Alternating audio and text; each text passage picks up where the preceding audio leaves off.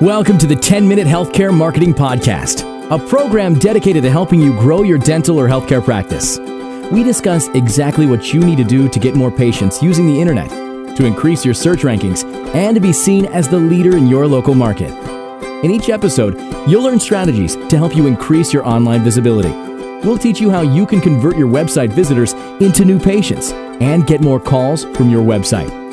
If you've ever wondered why you don't show up in local search results, whether or not you should get involved with social media, how your competitors have so many reviews, if Google Ads are worth it, or anything else related to online marketing, then you've come to the right place.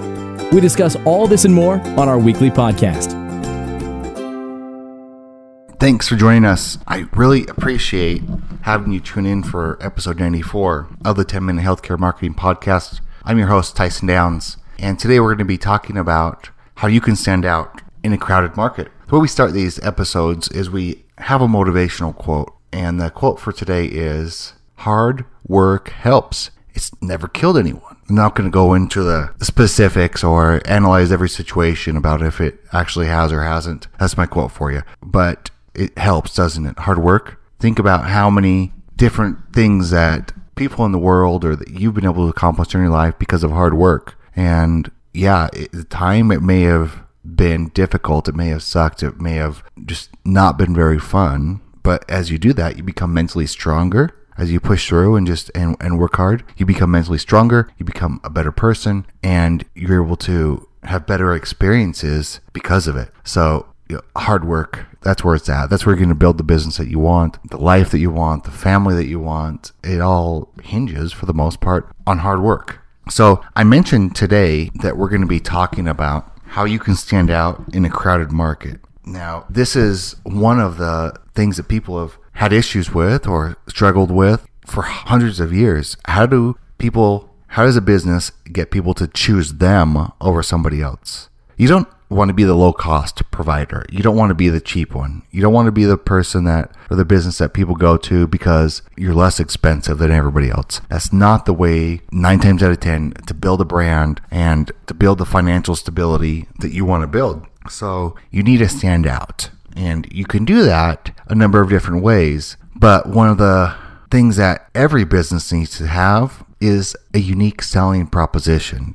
And if you don't have a unique selling proposition, then you're going to be seen as a me too, as you know, just a commodity, as the same as everybody else. So you can develop a unique selling proposition a lot of different ways. You can be the dentist, the doctor in your area that is the absolute most fun. And there's these cool video games in the office.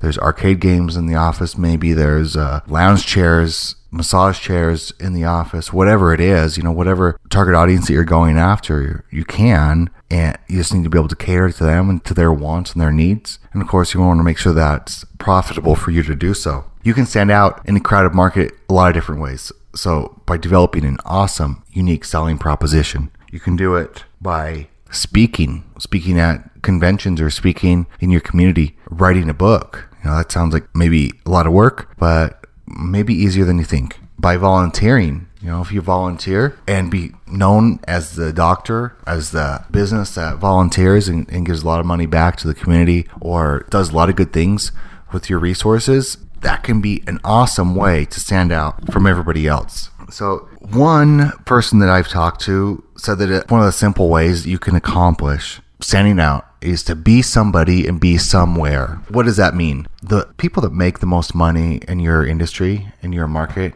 your area, whatever it is, chances are they aren't necessarily the most skilled. You know, they aren't necessarily the person that can do things the best. They don't, they're not being paid the most just because of their skill.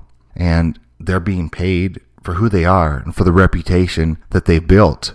So, how do you apply that to a, a local market level, what do you do? I'll, I'll tell you that when I've seen business owners that apply this to their business, they are able to be extremely successful. Just as an example, I know a doctor, a dentist in particular, that he goes on a regular basis to third world countries and provides care to these children typically that have major dental issues or cleft palates and problems that you know that they aren't going to get taken care of in their country. And so he volunteers and, and he goes there. And these are becoming more and more common and i'm sure you know what i'm referring to but what that actually gets him is that gets him press on local television stations and radio stations and the newspaper. And he's been able to develop a relationship with the press and so that he can pretty much whenever he wants get on local news. Now what would that mean to your business?